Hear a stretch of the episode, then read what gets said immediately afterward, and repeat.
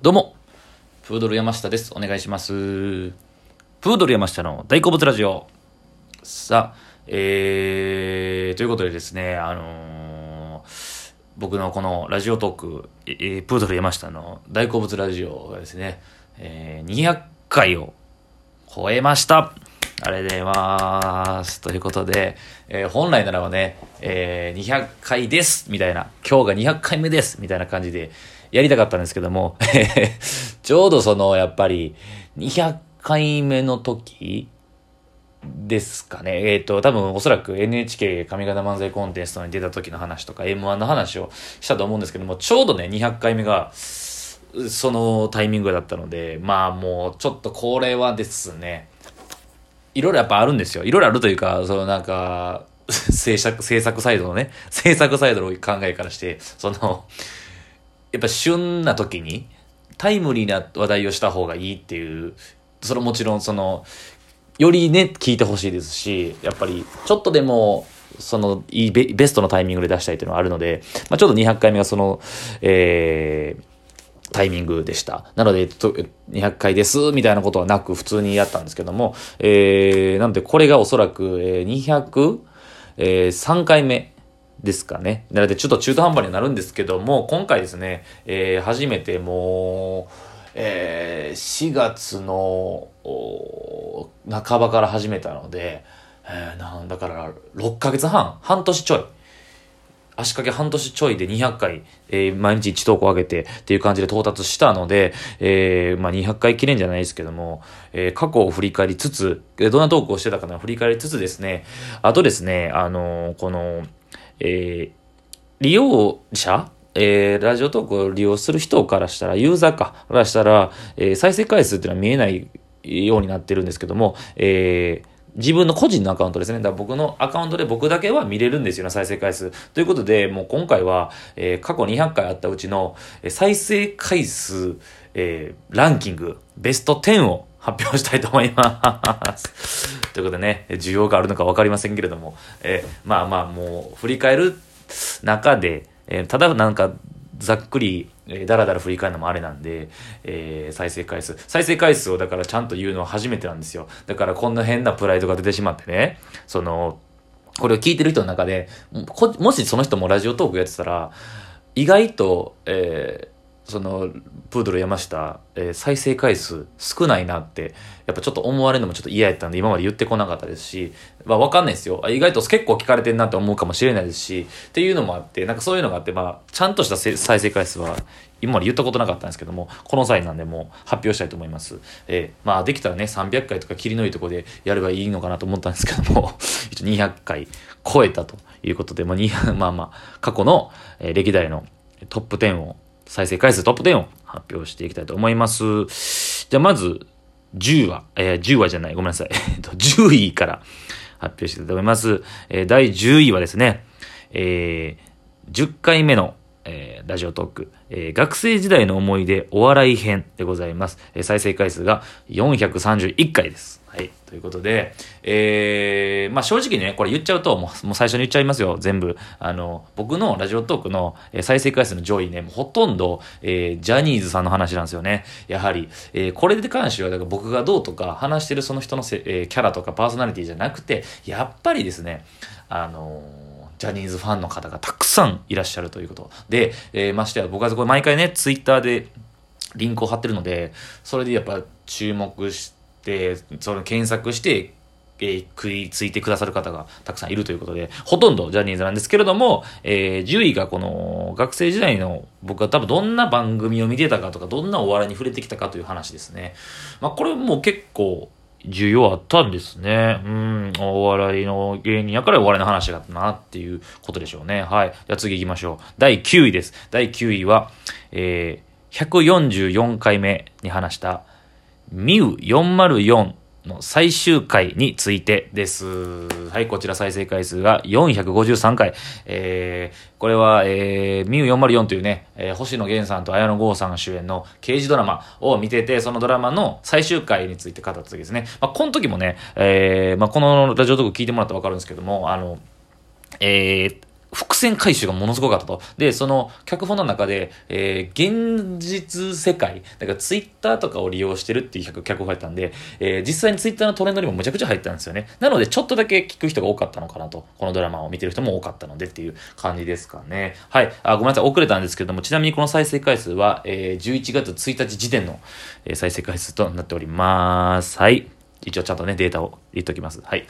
続いて第8位はですね、えー、148回目。はい。えー、面白い男を好む女と面白い女が苦手な男の回です。これは、えー、再生回数490回でございます。えー、これが、えー、まあだからタイトル勝ちみたいなところですね。本当に、これが多分、唯一、えー、ベスト10の中で、えー、地型で撮ってる感じかな。あの、地型って言うと、またこのほんまに僕の話。ですね。やっぱ、全部僕の話なんですけども、僕個人的にあったこととか、エピソードみたいなことで、シンプルにトップ10に入ってるのがこれですね。あとやっぱタイトルがすごく大事だなって思いました。我ながら、えー、このタイトルはすごくあの、興味を惹かれるタイトルなのかなと。あのー、すごくよく言えば、なんかあのー本のタイトルみたいなね。ちょっとあの本屋大賞とか取るようなタイトル。面白い男を好む女と、面白い女が苦手な男っていうね。なんかちょっと極論言うような、なんかタイトルもやっぱ大事だなって改めて思いました。これが8位です。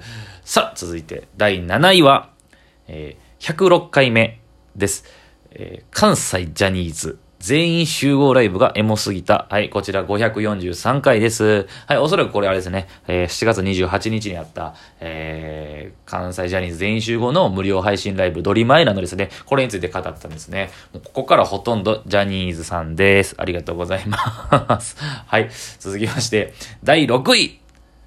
えー、67回目のラジオトーク、えー、ジャニーズは努力が9割という本で伊野尾くんから学んだこと、こちらが再生回数909回です。はい。えー、そうですね。これもそうですね。あの、僕でもこれは、この本に関してはラジオトークを始めてから読んだわけじゃなくて、めちゃくちゃ前に読んだことがあって、えー、あちょっと話してみようかなと思った次第ですね、これは。はい。本当にこれはすごく伊野尾くんえー、平成ジャンプの伊野尾くんがすっごくいいこと言ってて、同い年なんですよ。同い年ってこともあってちょっと意識したとこもあるんですけども、はい、あのー、ぜひ、えこれも聞き返してほしいと思います。67回目に話します。67話って言い方した方がいいかな。まあ、次からそうします。はい。はい。続きまして、第5位はですね、143話。お笑いを目指すきっかけ、憧れの芸人の話、こちら、再生回数1297回。さあ、1000超えました。えー、これは、並みいるジャニーズの話がいっぱいある中で、これもお笑いの話ですね。はい。やっぱお笑いの話っていうのもやっぱりちょっと需要があるのかなと。芸人がするお笑いの話っていうので、あんまないからです。どうなんですかね。あの、多分これ僕、ジャルジャルさん、えー、オールザッツ、の時、高校生の時に見たオールダッツ漫才のジャルジャルさんを見て衝撃を受けたみたいな話をしたと思うんですよ、おそらく。あと、もともとなんかバナナマンさんとか、えー、そういうトータルテンボスさんとか、そういう感じの芸人さんに憧れてたみたいな話をしたと思います。これがそうですね。第5位です。はい。続きまして、第4位。えー、57話。えー光一くんとやらくんのドキュメンタリーでございます。こちら、再生回数1656回。さあ来ました。えー、これも、えー、ネットフリックスで配信されてた、あれですね、えー、ライドオンタイムという、えー、ドキュメンタリーなんですけども、これも、やはり光一くんというね、キンキッズの光一くんというね、やっぱすっごいもうネームバリューがあるので、多分再生回数が増えたのではないかなと思います。はい、えー、なんかあのー、キンキッズが、あれですね、アマゾンプライムで、今までやってたライブツアーを配信始めたんですよね。これえげつないですよね。本当に。なん、ちょっと何世代か前のジャニーズのこと考えたら、ものすごいなと。だから最近のジャニーズのファン、若い世代の子らって、このありがたみとか恩恵とかって果たしてどれぐらい理解してるのかなと思いますよね。昔からジャニーズをファンやった人とかからしたら、ここ最近のこの風潮、どんどんこのネットとか SNS とかで配信とかにね、こう、力を入れてはってるジャニーズ事務所の動きを見て、すごいありがたいなと思ってるんではないでしょうかということで、こちら第4位です。さあ、ベスト3に入りました。もちろんのこと、すべてジャニーズの話題です。はい、行きましょう。第3位。162話目。えー、内ヶ谷キスマイフット2さんゲスト会の裏話でございます。ちなみに2位と3位が、えー、一緒です。なので、2位が、えーこちらのゲスト会裏話のパート1で、えー3位が、えーこのゲスト会裏話パート2ですね。要は、キスマイフット2さんついて語った。これはゲストに来ていただいたんですね。えー先輩芸人の人間的な松井さんと、えー人間的な松井さんがうちのガヤがすみませんっていう日本テレビのえーお笑い番組に出た時の、えーその時ゲストがキスマイさんやったと。で、キスマイさんの、が実は収録の裏側ではこうやったみたいな話。えーこれが2位の方が、えーあ、ごめん3位の方がですね、2977回。そして第2位の方が再生回数3052回ですね。まあ、すごい聞かれてますね。ありがたいです。えーで、まあ、えーた、たまたま僕だから、えー松井さんにね、えーバイト終わりに ちょっとお願いして話していただいて、たまたまキスマイ AD さんの話をしたんですけども、えー運よくというかですね、これを上げた確か日がですね、ちょうどキスマイ10周年の日かなんかで、キスマイ10周年というハッシュタグがトレンドに入ってたんですよね。多分それもあってちょっと再生回数が伸びたのではないかなと思います。さあ、ということで、今まで200回ラジオトーク、えー、プードル山下大好物ラジオやってきましたけれども、えー、200回でね、こんな振り返るのもあれですけども、まあ、いいでしょう。とりあえず発表したいと思います。第1位は、66話です。A グループのロケが微笑ましすぎるでございます。ありがとうございます。えーこちら再生回数が3600回でございます。ダントツですね。はい。まあでも3000超えてんのがなかなかないですけども、これがダントツ。やはり、えー初めてちゃんと、いや、で、それまでには喋ってたんですけども、おそらく A グループさんのファンの方が、えー拡散していただいたんですね。おそらくツイッター上で。これでめちゃくちゃ伸びましたね。はい。といったこう感じでございました。えー200回を振り返りました。えーまあまたね、ジャニーズさんに限らずいろんな話をしていきたいなと思います。えー今後も、えーよろしくお願いいたします。ということで、今回は以上です。ありがとうございました。